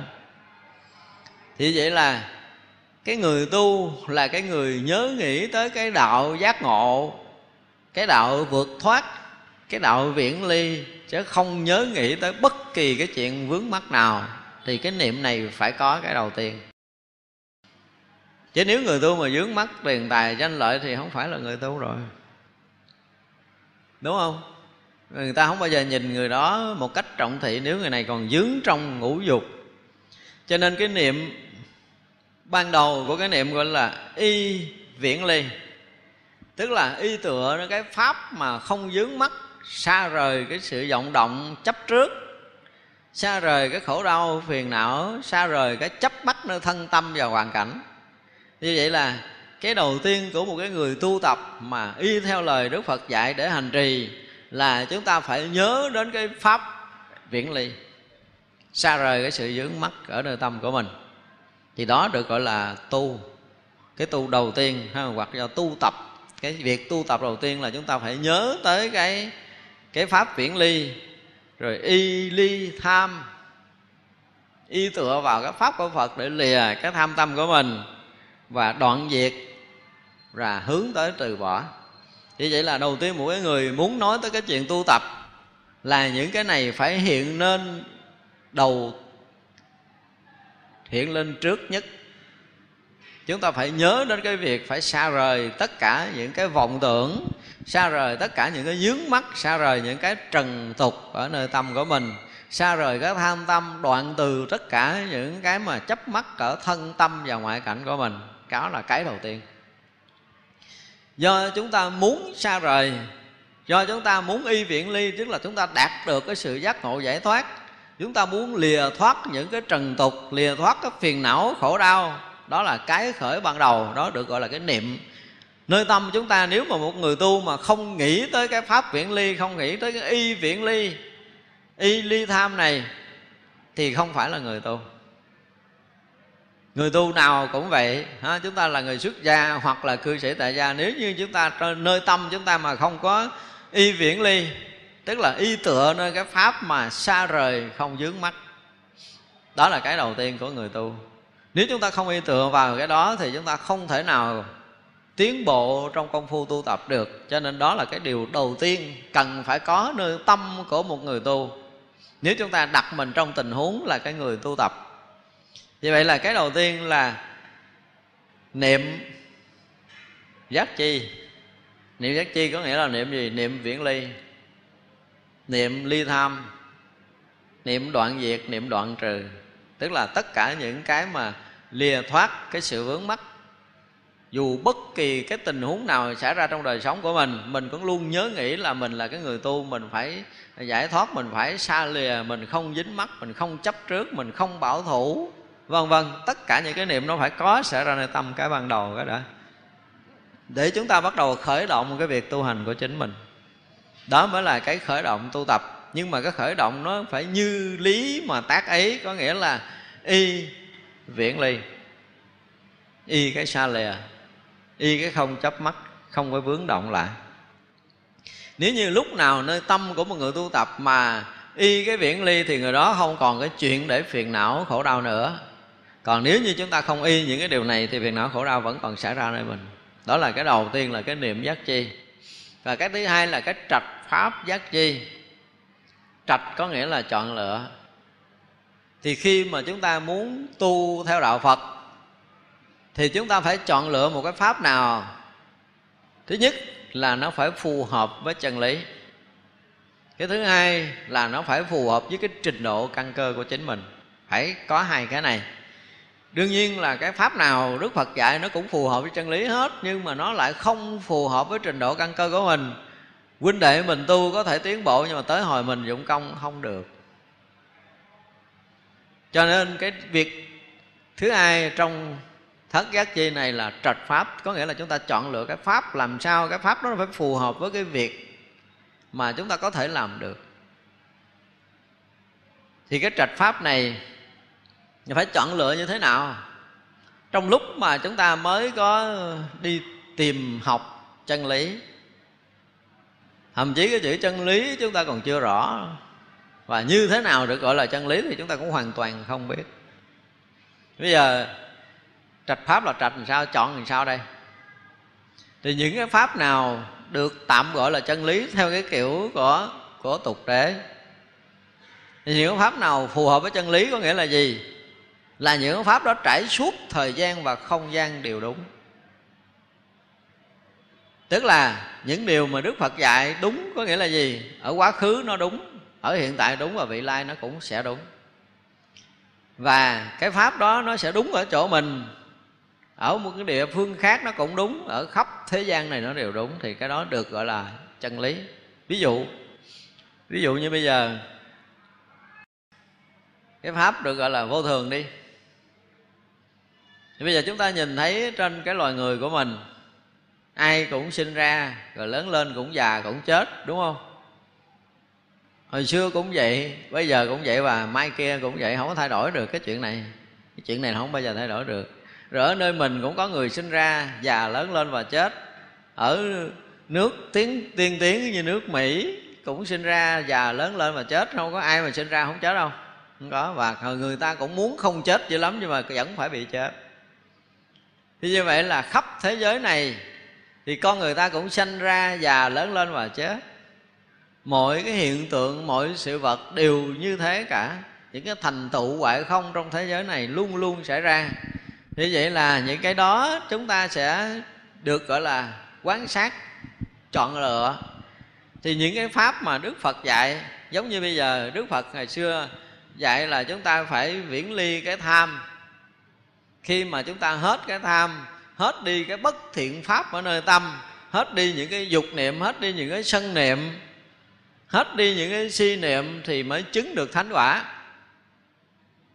Và thời xưa đức phật cũng đã từng làm như vậy, đã dạy chư tăng như vậy, chư tăng cũng hành trì như vậy, chứng thánh quả. Đời nay, có người đâu nói là không có cần làm những cái chuyện đức phật dạy đâu. Chỉ cần theo tôi đụng cái gì, ăn cái đó, ít ngày chứng thành quả phật à. Bây giờ mình tin không? Hấp dẫn quá theo tôi chừng 3 tháng là chứng à không có cần phải tu lâu theo cái kiểu mấy người đâu. Và như vậy cũng có nhiều người theo. Nghe hấp dẫn quá theo nhưng mà nó có phù hợp với chân lý không? Không có. Nếu mà người không từ bỏ tham sân si mà nó chứng thành thánh đó, hả, là nó không phù hợp. Đúng không? Thì như vậy là khi mà chúng ta đã chọn lựa ở đây gọi là trạch pháp có nghĩa là chọn lựa một cái pháp nào đó nó phải phù hợp với chân lý mà cái pháp phù hợp với chân lý là phải trải suốt thời gian và không gian đều đúng. Đó là cách mà để chúng ta chọn lựa cái pháp tu. Cho nên chúng ta đủ cái trầm tĩnh sau khi chúng ta nhớ tới cái chuyện là viễn ly những cái vướng mắc rồi. Tức là chúng ta luôn như trong tâm mình. Lúc nào cũng nghĩ tới cái chuyện vượt thoát tam giới này, chúng ta phải giải thoát cái tù ngục phiền não ở nơi tâm của mình. Thì như vậy là chúng ta phải chọn được một cái pháp nào mà để tháo gỡ được vướng mắc nơi tâm, tháo gỡ được phiền não của chúng ta những cái pháp nào mà đức phật đã dạy phù hợp với chân lý, phù hợp với chánh pháp. Những lời dạy của đức phật ở trong kinh được gọi là gì? Cả ba thời đều thiện, có nghĩa là quá khứ là thời xưa nó cũng đúng, ở hiện tại nó cũng đúng và tương lai nó cũng đúng thì đó gọi là chân lý. Chân lý trải suốt thời gian và không gian đều đúng. Thì vậy là khi mà chúng ta chưa biết chân lý là gì, nghe ai dạy chúng ta một cái pháp tu thì bây giờ mình đủ cái bình tĩnh mình ngồi lại mình coi coi. Thì cái thời xưa là đức phật dạy vô thường khổ vô ngã gọi là tam pháp ấn. Nhìn theo cái nhìn của phật giáo nguyên thủy, thì bây giờ những cái bản mà được gọi là kinh phật mà không nói tới cái chuyện vô thường, không nói tới cái chuyện khổ, không nói cái chuyện vô ngã, thì chúng ta tin đó là pháp của phật không? Không tin. Ví dụ vậy.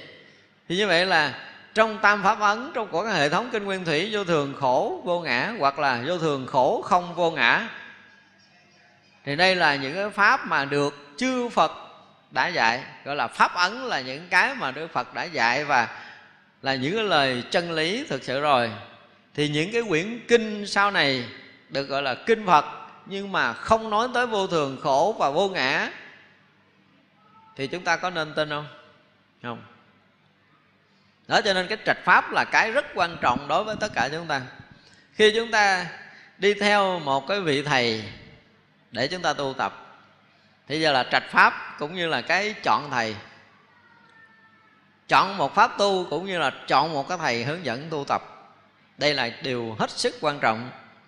Thì như vậy là trong cái thời của đức phật á, thì đức phật là cái người mà đã sống đời sống phạm hạnh, thực hành cái dứt trừ tham sân si để chứng thành phật quả, sống một đời sống hết sức là thanh tịnh, hết sức là đạo hạnh chư tăng đi theo đức phật, y theo lời dạy của đức phật mà hành trì để vượt thoát tam giới này, tâm lúc nào cũng yên ở trong định. Bây giờ có một vị thầy chưa từng thiền định ngày nào. Nói tới dứt trừ tham sân si thì chưa từng có làm cái gì. Hả chưa? Cái gì cũng có thể tham đắm, cái gì cũng có thể sân hận và không có cái gì rõ ràng với cái gì hết. Chỉ có một chút khung lanh, chút thông minh nói là sẽ dẫn mình đi vượt thoát sanh tử luân hồi, mình chịu theo không? Coi chừng phải chưa chúng ta phải căn cứ trên cái sinh hoạt tu tập của tăng đoàn thời đức phật và nhìn suốt trong lộ trình lịch sử tu tập của tăng đoàn thì chúng ta thấy rõ ràng là khi một người xuất gia, họ sẽ sống một đời sống phạm hạnh rất là nghiêm túc trong mọi sinh hoạt của mình và đêm đêm đều được thiền định để đạt được cái định, khai được cái tuệ mới có thể đạt ngộ giải thoát. Bây giờ có người dạy là không cần định, không cần tuệ luôn không cần giữ giới luôn.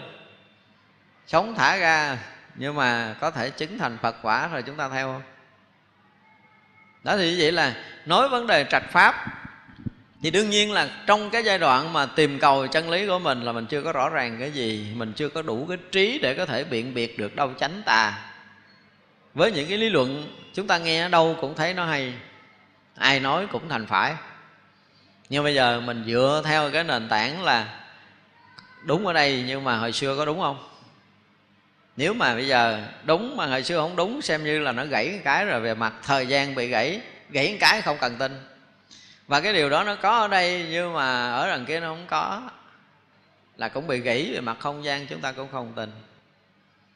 Như vậy là trong lúc chúng ta chọn lựa một pháp tu, thì chúng ta phải coi cái pháp đó đưa ra nó phù hợp với cái lời dạy của đức phật là phải dứt trừ cái tham sân si không? Phải đạt tới cảnh giới vô ngã hay không?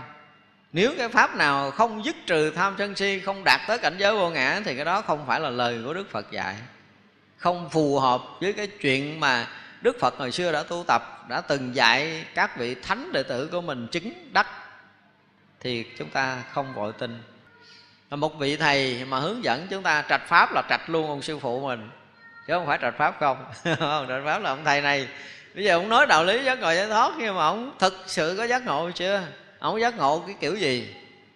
Những cái lời lẽ, những cái sinh hoạt tu tập, nó phải phù hợp.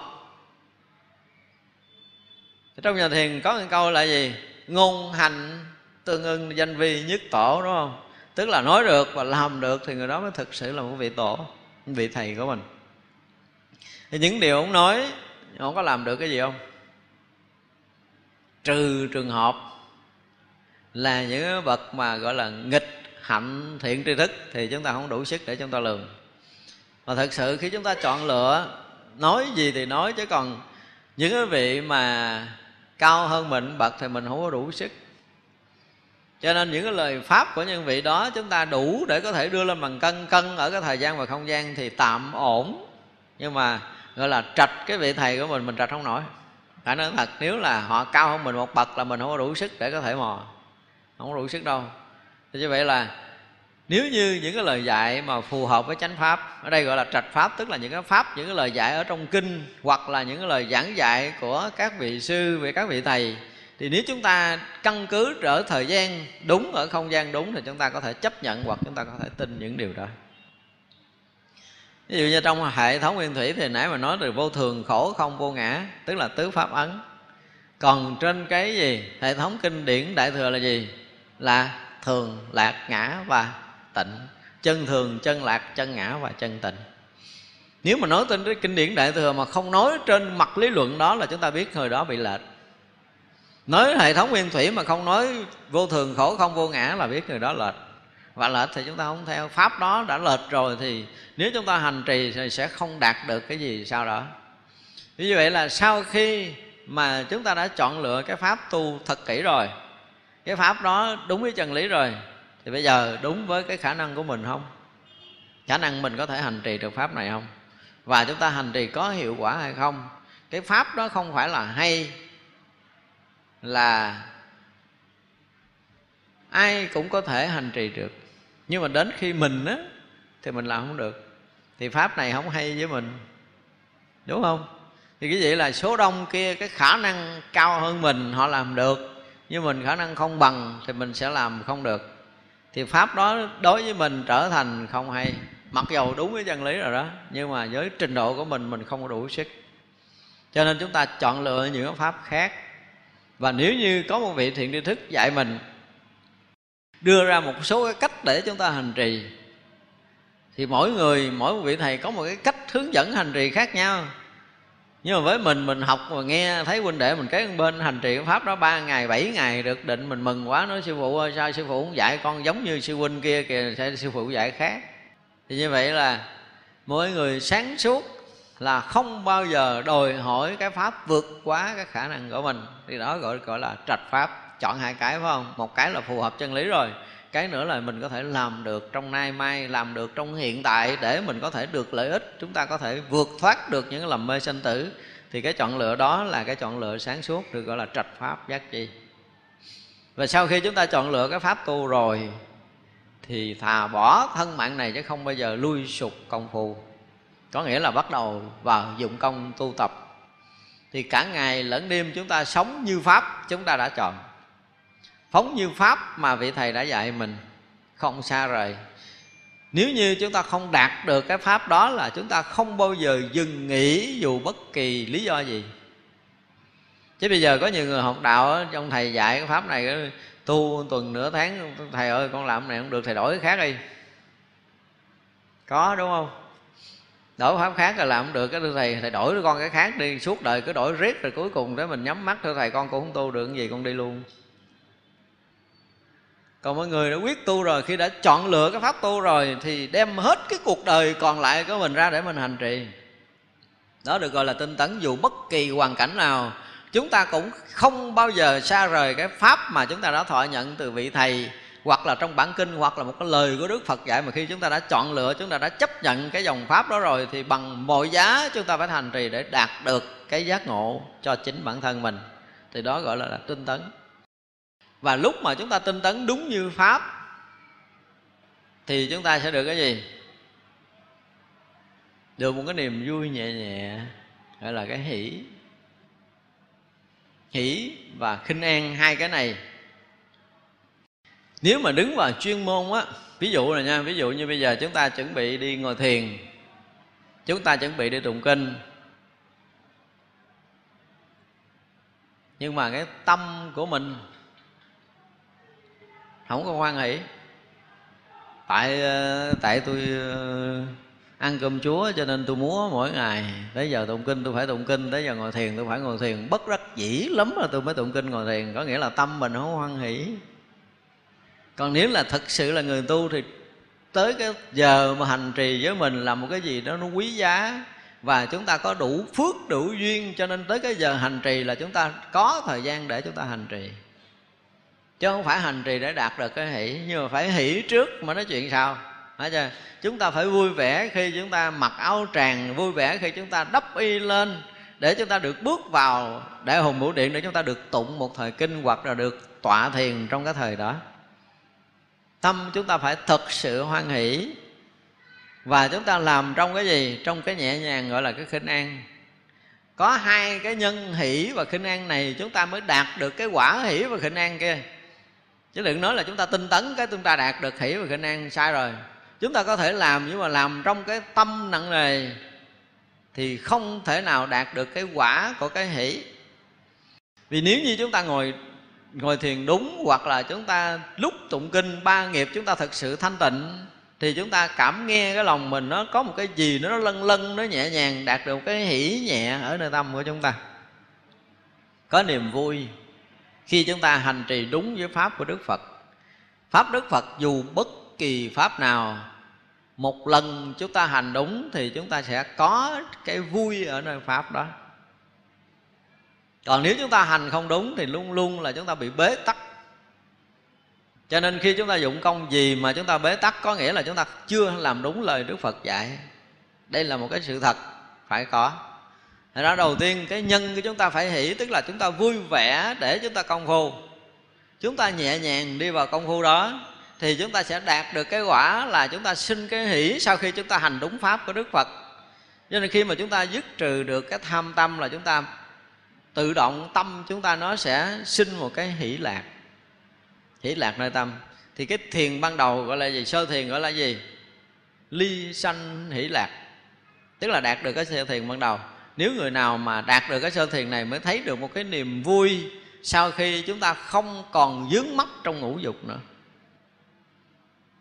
Và cái niềm vui đó không phải là trúng thấu để mà vui, không có là mình trúng bánh để mà vui, không phải là mình có nhiều tiền để mà vui, không có đủ cơm, đủ áo, đủ nhà ở để mình vui. Cái vui đó là cái vui khác của thế tục. Nhưng mà khi chúng ta hành thiền mà tất cả những cái tiền tài, danh vọng, ăn uống, ngủ nghỉ nó không còn vướng động bất kỳ một cái gì nữa, tâm chúng ta nữa. Chúng ta được cái yên lặng đó thì cái vui nó xảy ra là chúng ta không bao giờ có thể tưởng tượng có một cái niềm vui nào mà cả một cái đời chúng ta gặp được một phần tỷ của nó nữa. Nếu chúng ta có hành trì thì chúng ta có thấy cái hỷ này. Chỉ cần sơ thiền thôi là đủ để có thể đổi hết cái trần gian này chưa nói tới cái thiền khác.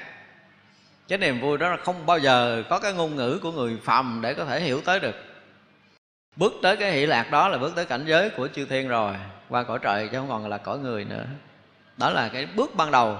Nếu mà chúng ta hành đúng pháp thì chúng ta đạt được cái hỷ này. Và một người hành đúng pháp thì không bị nặng trọc trong những ý niệm tham sân si và lắng dịu hết tất cả những ý niệm sân si và lắng tuẩn của mình chúng tôi hay nói là một người lắng được cái tưởng thì tự động họ mất trọng lượng nơi thân tâm liền. Cái thân đang như thế này năm bảy chục kg chúng ta đang có. Nhưng mà nếu mà chúng ta hành trì đúng cái pháp đức phật dạy để tất cả những cái niệm tưởng đều được dứt mất, cái phút giây này chúng ta không thấy có cái tướng nào là thật. Chúng ta không còn thấy cái pháp nào là thật ở nơi mình nữa, ngay cả thân này cũng không thật, tâm cũng không thật, ngoại cảnh cũng không thật. Tức là chúng ta không rớt vào cái tướng của tưởng á thì tự động mình nghe có một cái gì đó rất là nhẹ, lạ thường đó mình. Nên là khinh ăn xảy ra. Và thân thể của chúng ta đang có ở đây, chúng ta đi giống như là, y như là bay lên chứ không phải là bước kịch đùng xuống đất. Không có chuyện đó nữa. Rồi đó đi, chúng ta nhìn thấy cái cái cái cách đi của họ, cái thanh thoát, cái nhẹ nhàng của một cái người mà đã hành trì đúng pháp của đức phật rồi, những cái đi, cái đứng, cái nói, cái cười của họ, nó có một cái gì an lạc sâu ở bên trong. Dù họ ngồi, họ không nói, nhưng mà nó lộ tất cả những cái yên bình, những cái an lạc ra ở nơi tâm. Và khi mà một người đạt được cái hỷ và cái khinh an đó rồi, thì tâm của họ thực sự lắng động. Nó không có còn những cái động niệm nó không có, còn có những cái lăng xăng lộn xộn bên ngoài không còn bị vướng mắc nữa mà người này đã sống thoát ly thực sự. Để không còn dính tới hoàn cảnh bên ngoài, không còn dính tới thân, không còn dính tới tâm để đạt được cái định, được gọi là chánh định. Ở đây chúng ta chỉ nói cái tầng ngộ người dứt trừ ý niệm để đạt được định, chứ chưa nói tới cái định khác ở các bộ kinh lớn. Như vậy là cái định ở đây trong cái trạch pháp, rồi cái tinh tấn, cái hỷ khinh an để đạt được tới cái định.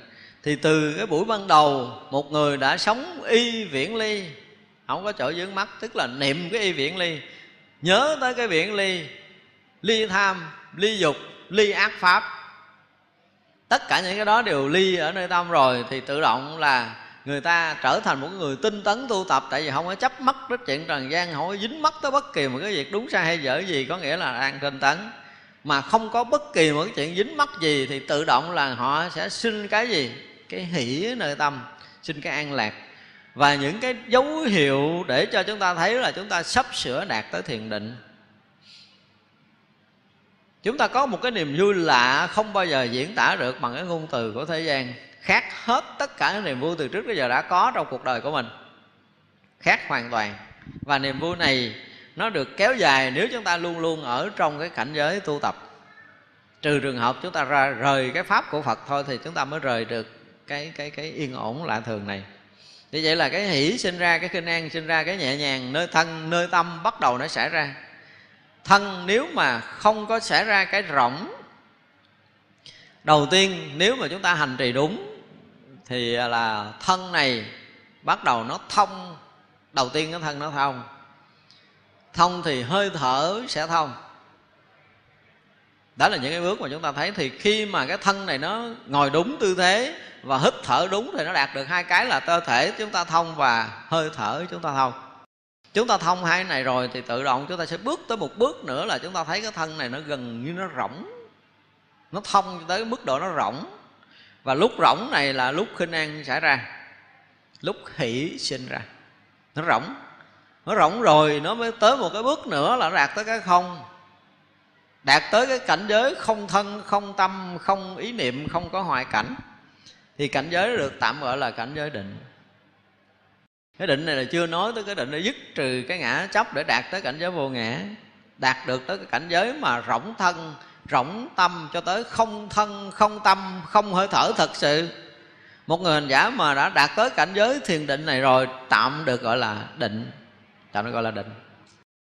Và cái định này là cái hoàn toàn không thân, không tâm, không ngoại cảnh. Là một cái cảnh giới yên ổn, an lạc. Khi mà người ta dụng công mới đạt tới chỗ này. Nếm được tới cái hương vị này, thì chúng ta mới thực sự là nếm được hương vị của Phật pháp. Nếu chúng ta theo đạo Phật, mà chúng ta không tới những cái cảnh này, chúng ta không nếm được cái hương vị này, thì suốt cuộc đời này với chúng ta là vô nghĩa thực sự rất vô nghĩa.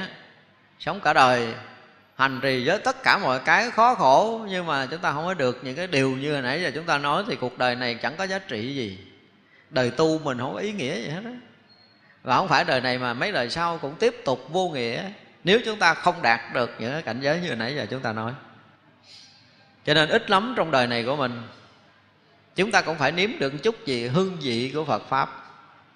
Là cái gì? Là an lạc là thanh tịnh, là hỷ được sinh ra sau khi lắng động những cái tâm thức, bị vướng mắc trong trần tục. Và nếu ai một lần mà sinh hỷ, một lần sinh khinh an, một lần đạt tới cảnh giới định, thì người đó là vĩnh viễn không bao giờ xa rời phật đạo nữa. Đó là một cái dấu ấn thực sự trong cái lộ trình đạt ngộ giải thoát của mình về sau này. Còn nếu không, chúng ta khó tu lắm. Tại ra có một số người tu một thời gian họ nản chí hoặc họ bỏ tu, không trách họ được, tại vì họ làm hoài không được. Phấn đấu đến mức độ mệt mỏi, kiệt sức nhưng mà không có có được cái gì ở nơi tâm hết. Thì nó sẽ không làm cái bước điểm để chúng ta thăng tiến tâm linh về sau. Cho nên những cái bước này là những bước rất cần của một người tu tập. Và nếu ai coi trọng cái định định là một cái gì vô giá đối với cuộc đời của mình và mình tập trung toàn lực để làm sao mà chúng ta không còn bị tất cả những cái vướng mắc của trần tục. Chúng ta có một cái đời sống thật sự thanh tịnh, thật sự yên bình, thật sự an lạc và không còn bất kỳ một móng niệm nào sinh khởi nơi tâm để chúng ta đạt được cái định này. Thì đó là mục tiêu của mình, mục tiêu tu tập của chúng ta. Nếu chúng ta không đạt được cái điều này thì chúng ta sẽ không đi sâu hơn. Nhưng mà nói tới thiền định thì nó có rất là nhiều tầng cái tầng thứ hai là định sanh hỷ lạc. Sơ thiền thì ly sanh hỷ lạc, rồi nhị thiền là định sanh hỷ lạc. Thì vậy là định sanh hỷ lạc là gì nữa? Ly hỷ diệu lạc. Mới xả niệm thanh tịnh. Là bốn cái tầng thiền này. Thì như vậy là nếu như chúng ta mới có đạt được cái sơ thiền là ly sanh hỷ lạc, hoặc là chúng ta đạt được một cái nhị thiền là định sanh hỷ lạc, thì chúng ta phải bước thêm một bước nữa là chúng ta phải bỏ cái định sanh hỷ lạc, đạt được cái ly hỷ diệu lạc. Chúng ta phải đạt được cái xả niệm thanh tịnh. Thì vậy là cái thiền định ban đầu, khi mà thân tâm chúng ta thực sự tan biến để thành không, là chúng ta đã đạt định rồi. Nhưng nếu như chúng ta trụ ở chỗ không đó hoài, thì chúng ta sẽ không tiến sâu được những thiền định sau. Những cái tầng bậc định sau cần phải xả bỏ những cái đang có. Giống như trước đây chúng ta hay, hay người nào mà đã từng nghe chúng tôi giảng tôi hay đặt một câu hỏi là gì? Chiếc xe chạy tới được là nhờ cái gì mà xe chạy tới được? Thì nhiều người trả lời là nhờ máy nổ đúng không? Nhờ tài xế nhờ đạp ga nhờ đủ thứ hết. Đương nhiên là cũng nhờ những cái đó nhưng mà sở dĩ nó chạy tới được là nó bỏ lại cái vị trí nó đang đứng. Nó mới chạy tới. Nếu mà nó không bỏ vị trí đang đứng nó có đi tới không? Không, dù có nổ nổ máy, dù có tài xế đi nữa mà nó vẫn không bỏ vị trí đang đứng là nó không chạy tới được. Đúng không? Như vậy là, dù là thiền định, nhưng mà chưa có đạt tới cái mức độ chánh định của đức phật, thì chúng ta cũng phải xả ly những cái tầng định thấp này để chúng ta tiến thêm. Đó là cái tầng, cái thứ bảy trong cái trạch pháp. Tức là làm sao mà từ cái niệm, cho tới cái trạch pháp, tới cái tinh tấn, tới cái hỷ, cái khinh an, cái định và cái xả này, chúng ta phải nương tựa vào cái gì? Y viễn ly thấy chưa y cái ly tham. Thì được cái định này thì cũng phải y cái viễn ly chúng ta cũng phải xa lìa định để đạt được cái xả. Thì cái xả này đạt tới một cảnh giới thanh tịnh, không định, không loạn. Thì bước tới những cái tầng bậc thật cao hơn để chúng ta có một cái thấy nhìn nó vượt thoát hơn chứ không phải là chúng ta chấp mắt ở trong định đó. Thì người đó mới đạt được cái thánh quả cao. Thì như vậy là đối với đạo thánh mà khi chúng ta đã diệt trừ được cái thọ tưởng định á, thì mới đạt nội giải thoát đến mức độ tận cùng. Đó là cái mà cái thất giác chi. Thì như vậy là nếu vị tỳ kheo mà không tu tập như vậy thì lậu không hết. Rồi cái tàn hại xảy ra nhiệt não ấy có thể khởi lên. Còn người nào mà thực hiện được thất giác chi này thì dứt trừ được tất cả những cái lậu hoặc, dứt trừ được những cái nhiệt não, những cái phiền não xảy ra nơi tâm. Ở đến đây Đức Phật kết luận này, các tỳ kheo, Đối với các tỳ kheo, những lậu hoặc nào Phải do tri kiến được đoạn trừ, Tức là Đức Phật tóm kết lại những cái cái mà Để dứt trừ vọng nghiệp. Thứ nhất là tri kiến được dọn trừ Thì chút trước chúng ta đã học rồi. Và những tỳ kheo nào phải do tri kiến được đoạn trừ, Đã được tri kiến đoạn trừ. Những lậu hoặc nào phải do phòng hộ được đoạn trừ, đã được phòng hộ đoạn trừ. Những lậu hoặc nào phải do thọ dụng được đoạn trừ, đã được thọ dụng đoạn trừ. Những lậu hoặc nào phải do kham nhẫn được đoạn trừ đã được kham nhẫn đoạn trừ, những lậu hoặc nào phải do tránh né được đoạn trừ, đã được tránh né đoạn trừ. Những lậu hoặc nào phải do trừ diệt được đoạn trừ, đã được trừ diệt đoạn trừ. Những lậu hoặc nào phải do tu tập được đoạn trừ, đã được tu tập đoạn trừ. Này các tỷ kheo tỷ kheo ấy được gọi là đã sống phòng hộ với sự phòng hộ tất cả các lậu hoặc, đã đoạn diệt khác ái đã thoát ly kiết sử đã tránh quán kiêu mạng, đã diệt tận khổ đau. Thế tôn thuyết giảng như vậy, các tỷ kheo theo ấy rất là hoan hỷ, tính thọ lời thế tôn dạy. Như vậy là chúng ta học được hết cái bài thứ hai là kinh tất cả các lậu hoặc được đoạn trừ. Thì như vậy, nếu như một người mà thực hiện đúng những cái điều đức phật dạy ở trong bài kinh này, thì sẽ đoạn tận được tất cả những cái khác ái chúng ta còn khác ái không? Một người khác ái được đức phật ví dụ làm sao? Khát nước mà, uống nước biển, uống nước muối, càng uống càng khát. Một người khác ái, tức là mọi người thèm muốn những cái ái nhiễm nơi tâm của mình. Và chúng ta thực hiện cái thèm muốn đó thì cái thèm muốn càng lúc càng gia tăng chứ không có hết. Nhưng mọi người mà dứt trừ được cái thèm muốn ở nơi tâm, tức là đoạn trừ được cái khát ái rồi thì không luyến ái, không có khát ngưỡng, không có bị vướng mắc vào cái ái nữa. Thì cái khát ái được đoạn trừ. Cái thứ hai là đoạn trừ 10 kiết sử thì hôm trước chúng ta đã nói rồi. Nhưng mà chúng tôi nói, có một cái dịp nào đó chúng ta sẽ giảng lại cái 10 kiết sử này, tại vì rất là quan trọng đối với một cái đời người tu tập. Thực sự là chúng ta phá được thân kiến là một cái điều nghe thì rất là dễ nhưng mà khó lắm. Cho nên cái kiết sử đầu tiên là phải phá được thân kiến, tức là cái thấy biết sai lầm về thân. Nói cái thấy biết sai lầm về thân có nghĩa là từ trước giờ mình thấy cái thân mình thật. Bây giờ mình thấy được cái thân mình giả, gọi là mình phá được cái kiết sử đầu tiên là thân kiến, cái thấy sai về thân này. Nghe đơn giản, đúng không? Nhưng mà một đời này, nếu chúng ta không có đủ cái quyết liệt, quyết tâm, chúng ta không bao giờ phá nổi quay tới quay lui cũng thấy cái thân này thật.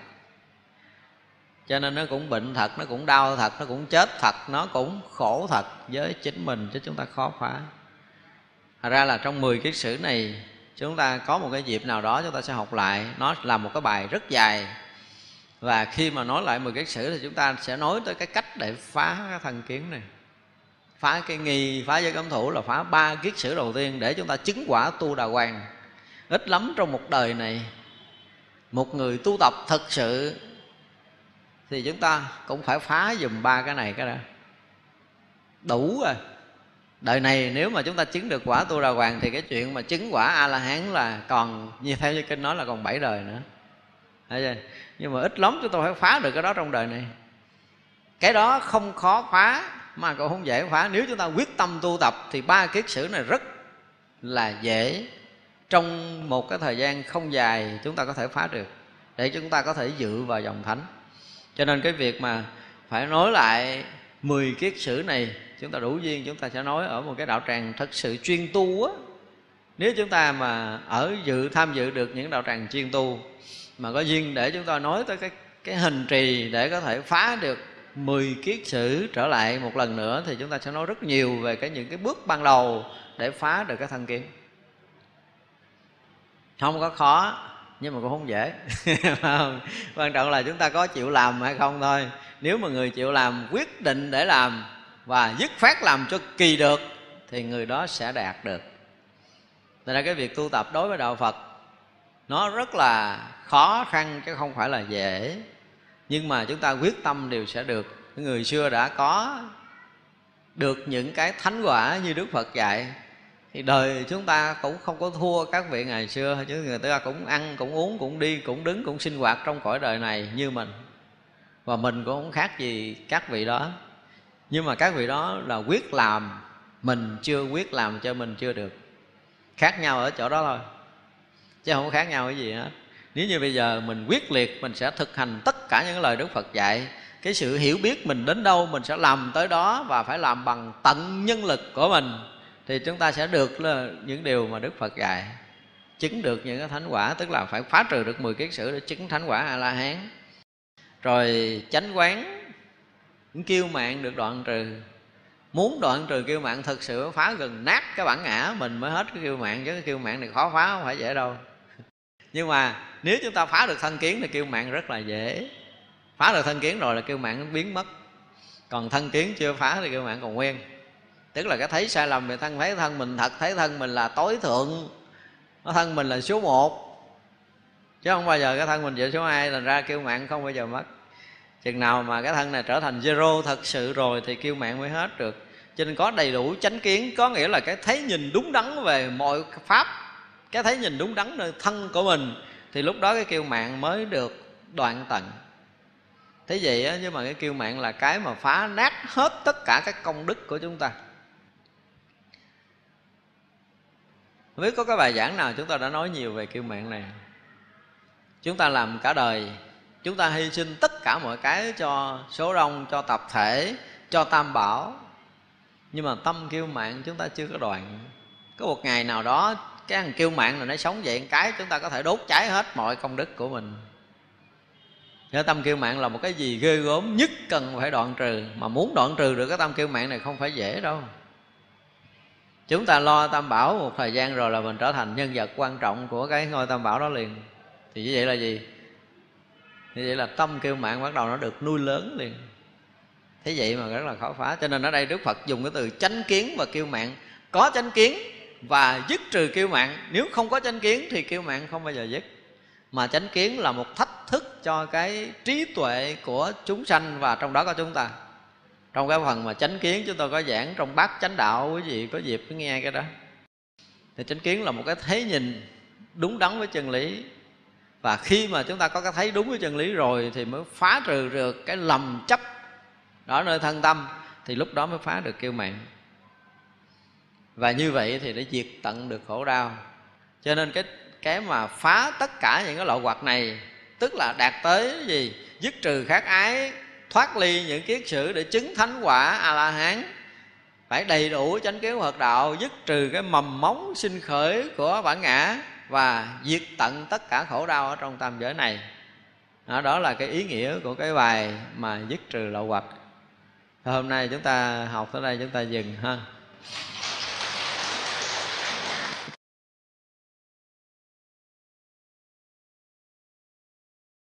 Vậy ờ, chắp tay hồi hướng chúng ta nghĩ chúng sanh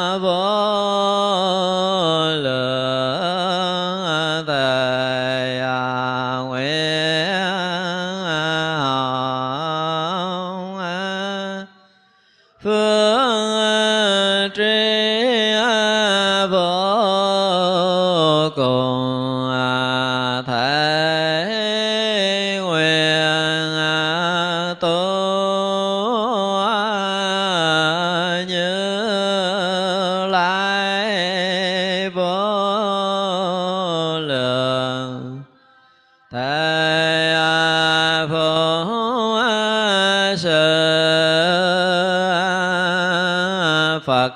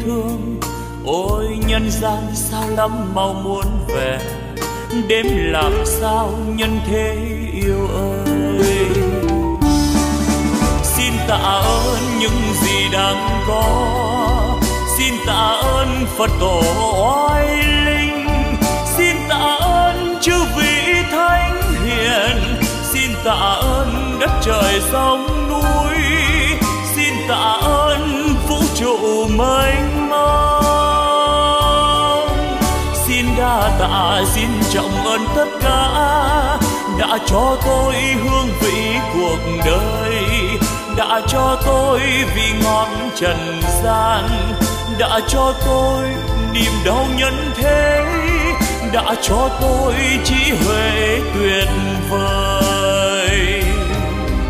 Để bây giờ đạo đời tỏ ràng ánh đạo vang tỏa khắp nhân gian. Ôi cực lạc, ôi niết bàn miên việt